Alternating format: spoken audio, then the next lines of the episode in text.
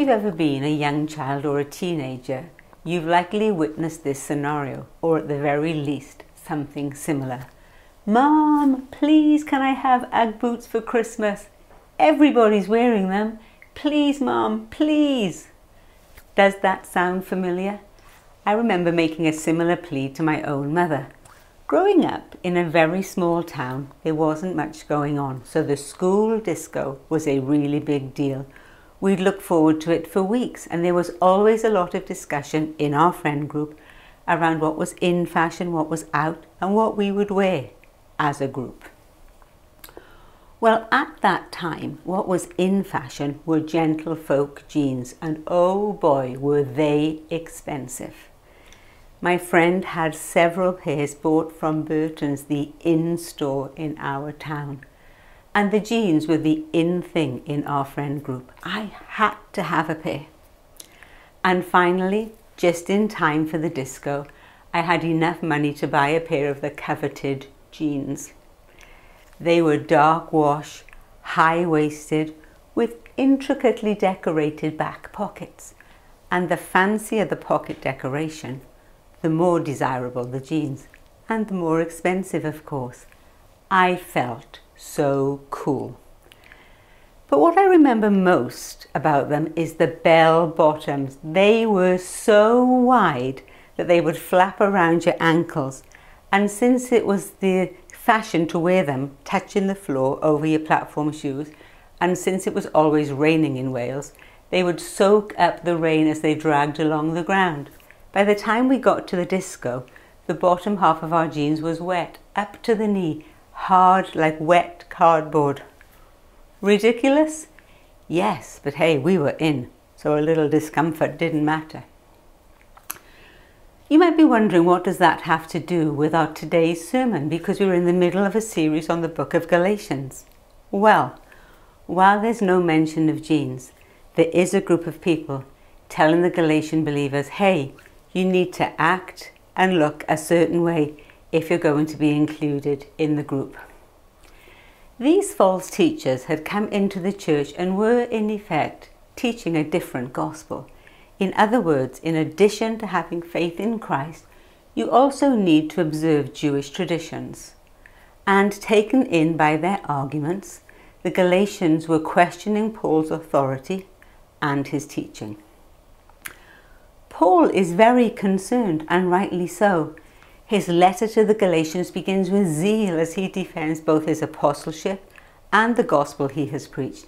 And in chapter 3, he gives full vent to his frustration, saying, Who has bewitched you? Have you taken leave of your senses?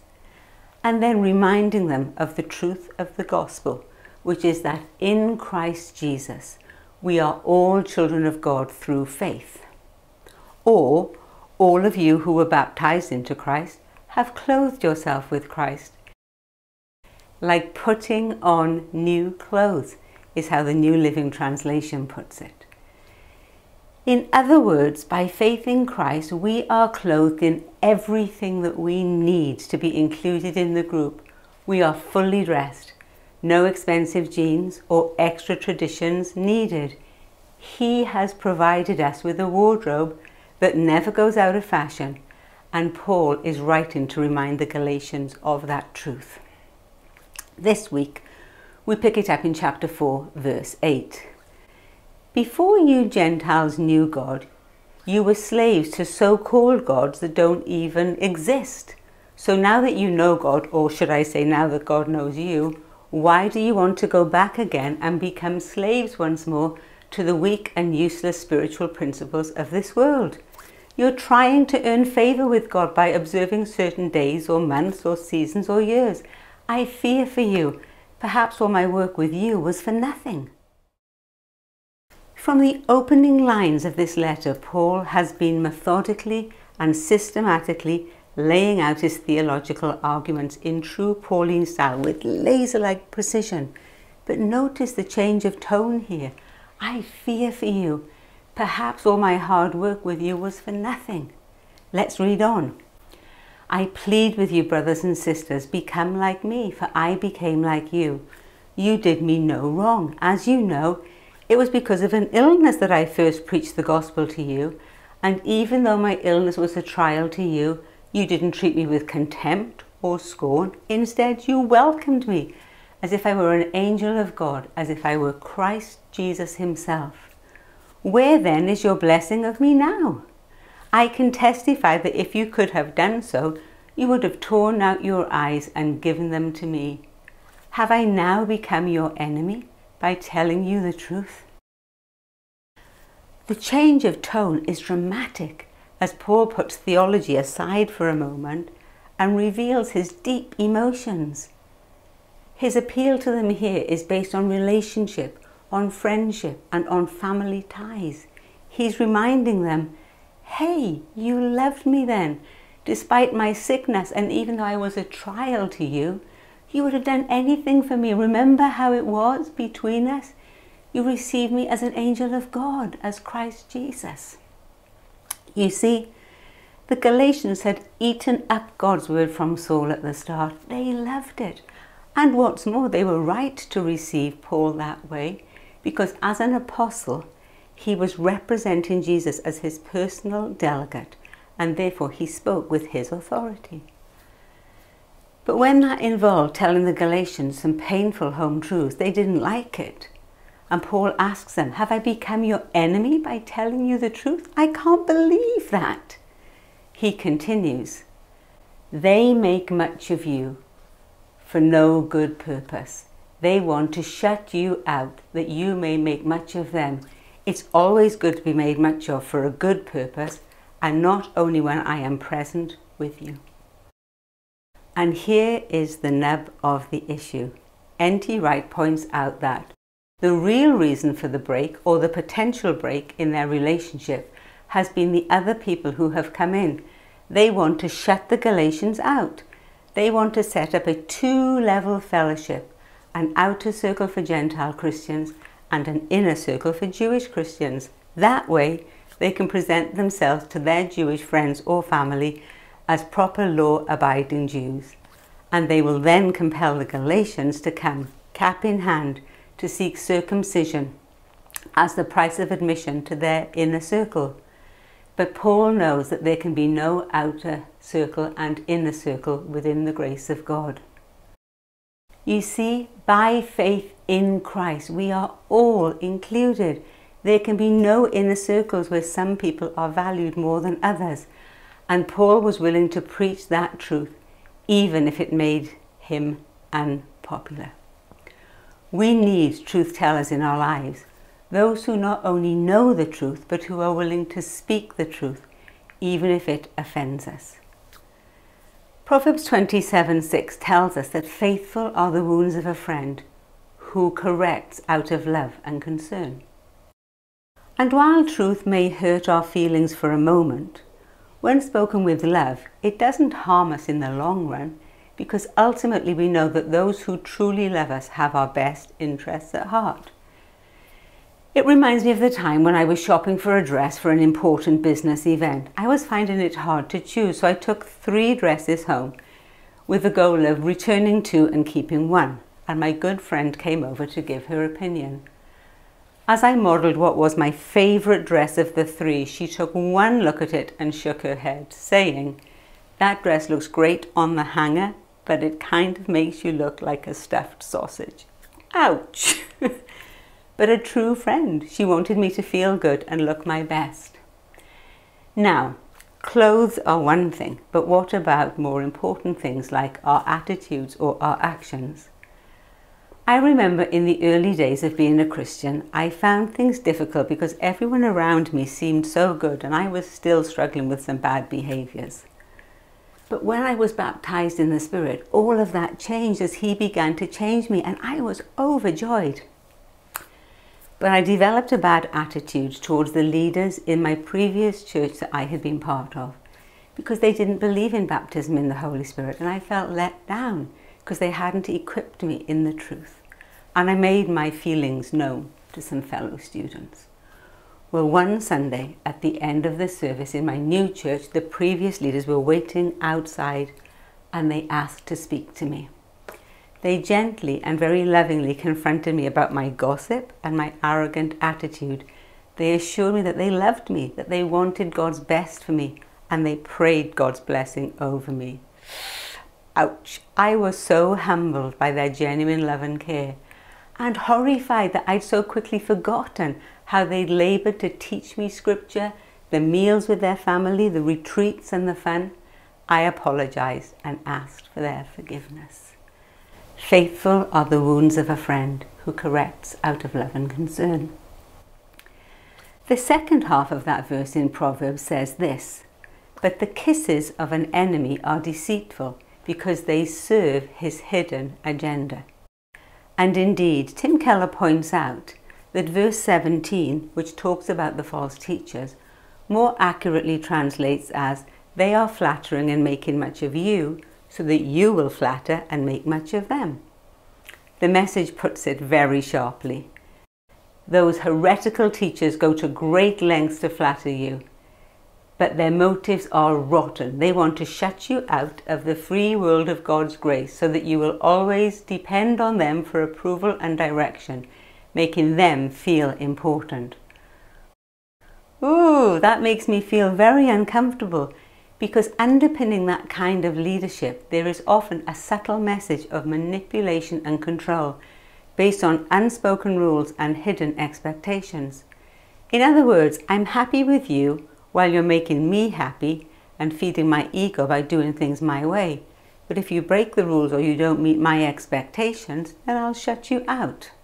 I mean, it's all conducted very pleasantly and in friendly tones, but it ultimately makes the disciple dependent on the leader in an unhealthy partnership.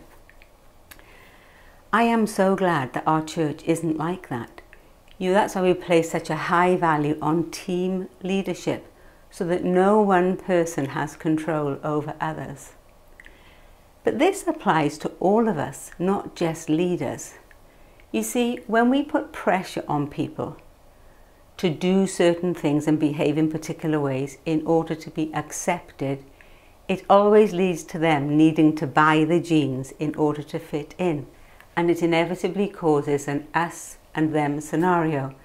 It also leads to pride and self-righteousness, giving a sense of being part of the in crowd, stroking our ego and making us just feel so good. That ultimately creates a sense of superiority that sends the message, I am better than you. And while that might be great at the start, watch out for those bell-bottom jeans because along the journey they will become waterlogged and dog your every step, hindering your walk. By faith in Christ, we are all part of the in crowd, not because of what we do, but because of what He did. Praise God. Paul makes the point in verse 18 that it is good to be made much of as long as it's for a good purpose. But the false teachers were not sincere in their caring for the Galatians, unlike Paul, whose motivation was totally different. Let's take a look at the final section of our passage for today. My little children, for whom I am again in the anguish of childbirth until Christ is formed in you, I wish I could be present with you now and change my tone, for I am perplexed about you. What is Paul's motivation? His goal is to see Christ formed in the Galatians. Paul compares himself to a woman in labour. He's perplexed and in anguish as if he's giving birth again, which of course is impossible. But this isn't meant as a science lesson. It's an expression of how he agonizes over them because of his love and his commitment to seeing Christ formed in them.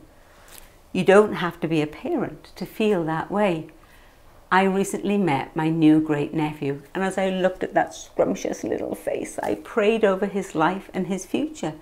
And I'll keep on praying for him because of my love. I want to see him fulfill his potential.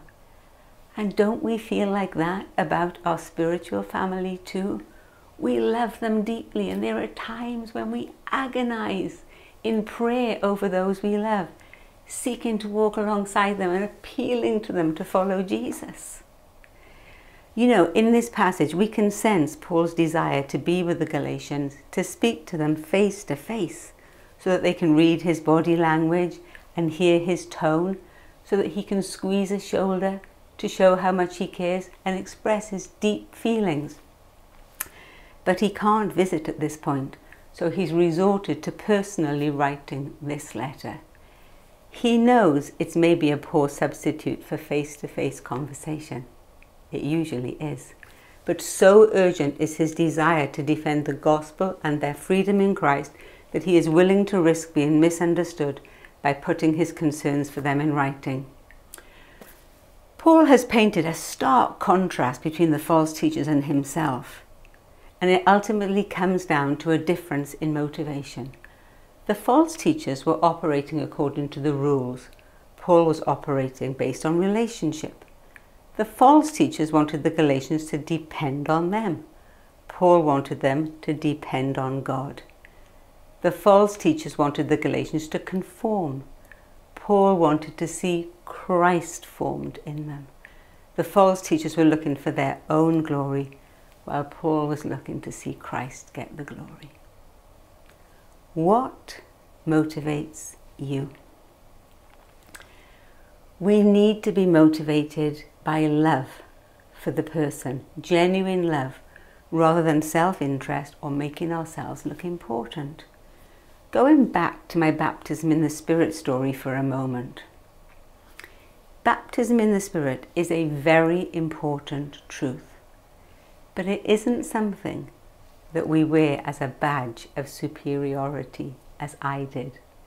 By God's grace, I had truth, but I lacked love. Now, please don't misunderstand me. We do need truth, but as John Stott said, we can't be all head and no heart. But neither can we be all heart and no head, because we need truth and love. You may have heard the saying, people don't care how much we know until they know how much we care. And I know that for me personally, that is so true.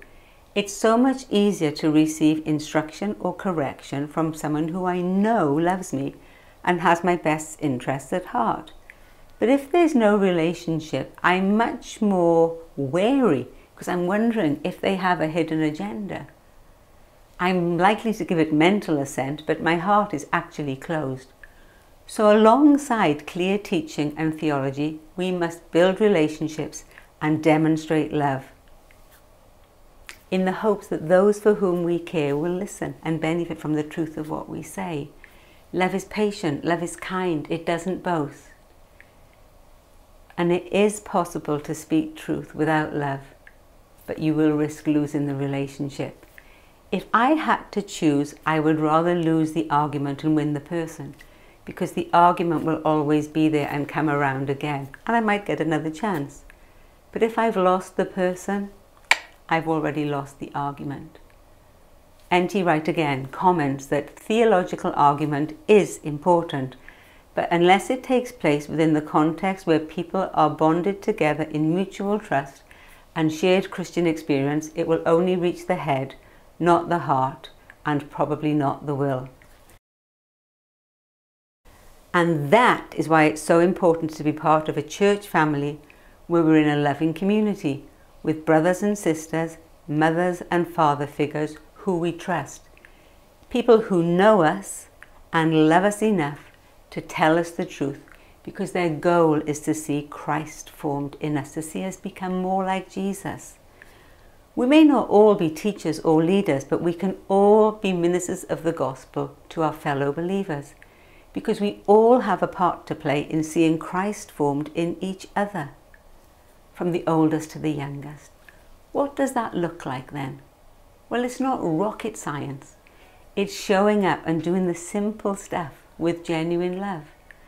Things like spending time getting to know people, looking for opportunities to bless others and watching out for each other, praying for your brothers and sisters, showing up on Sundays to worship and to break bread together, being part of a community group where you encourage and disciple one another and really get to know each other. And yes, where there is relationship, when necessary, speaking the truth in love, so that Christ is formed in each one of us for the glory of God.